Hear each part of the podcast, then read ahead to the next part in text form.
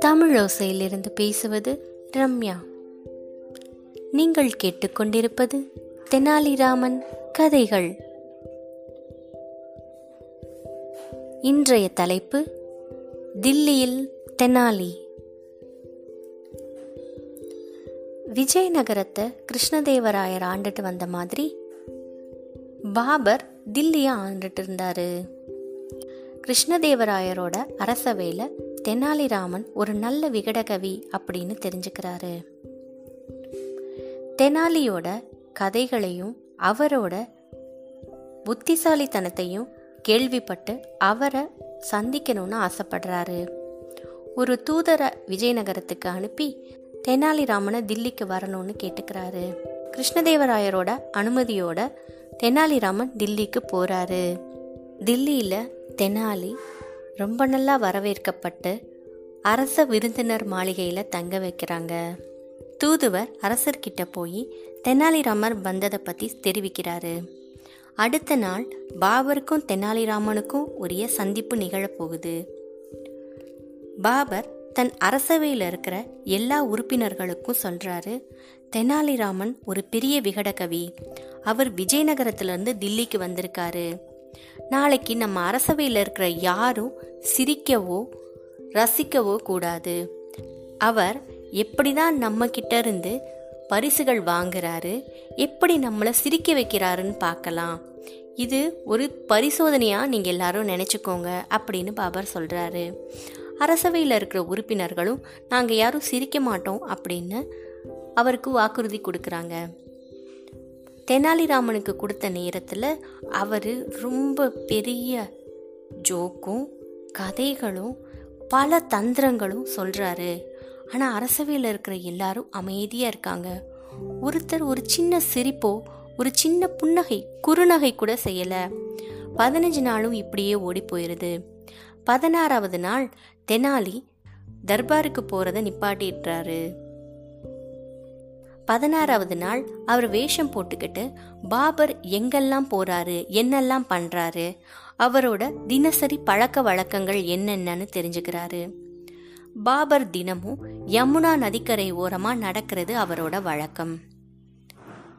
அங்க வர்ற ஏழைகளுக்கு அவர் பணம் கொடுக்கறதும் வழக்கம். இதை பார்த்த தென்னாலி ஒரு அற்புதமான ஐடியா பண்றாரு. அடுத்த நாள் காலையில் தென்னாலி ஒரு வயசான ஆள் மாதிரி வேஷம் போட்டுக்கிறாரு. ஒரு மாமர கண்ணையும் தென்னை மரக்கண்ணையும் கையில் வச்சிருக்காரு. யமுனா நதிக்கரை ஓரமாக அங்கே பாபர் வரும்போது அவரை பார்த்துட்டு அதுக்கப்புறமா கொஞ்சம் கொஞ்சமாக அங்கே மண்ணை தோண்டி நட ஆரம்பிக்கிறாரு. இதை பார்த்த பாபர் கேட்குறாரு வயசானவரே உங்களுக்கு ஏற்கனவே இவ்வளோ வயசாயிருச்சு. இனி நீங்கள் எத்தனை காலம் வாழ போகிறீங்க எதுக்காக நீங்களே உங்களை கஷ்டப்படுத்திக்கிறீங்க? அப்படின்னு கேட்குறாரு மன்னா நான் என்னோட மூதாதையர்கள் நட்ட மரத்தோட நிழல்ல வாழ்ந்தேன் அதோட கனிகளை சுவைச்சேன். அந்த இலைகள் தர்ற குளிரான காத்துல சந்தோஷமா இருந்தேன். நான் இப்ப நட்டு வைக்கிற மரம் என்னோட வழிமுறை சந்ததியினருக்கு உறுதுணையா இருக்கும். அவங்களுக்கு சந்தோஷத்தை கொடுக்கும். அதனால தான் இந்த மரத்தை நான் நடப்போகிறேன் அப்படின்னு சொல்கிறாரு மன்னருக்கு இந்த பதிலை கேட்ட உடனே ரொம்ப சந்தோஷமாயிருச்சு. அந்த வயசானவருக்கு ஒரு பை நிறைய தங்க காசுகளை கொடுக்குறாரு. உடனே அந்த முதியவர் மன்னா நீங்கள் ரொம்ப பெரியவர். ரொம்ப நல்ல உள்ளம் கொண்டவர். அதனால தான் இன்னும் பழமே கொடுக்காத மரத்தை நான் நட்டதுக்காக நீங்கள் எனக்கு இவ்வளோ பெரிய பரிசை கொடுத்துருக்கீங்க.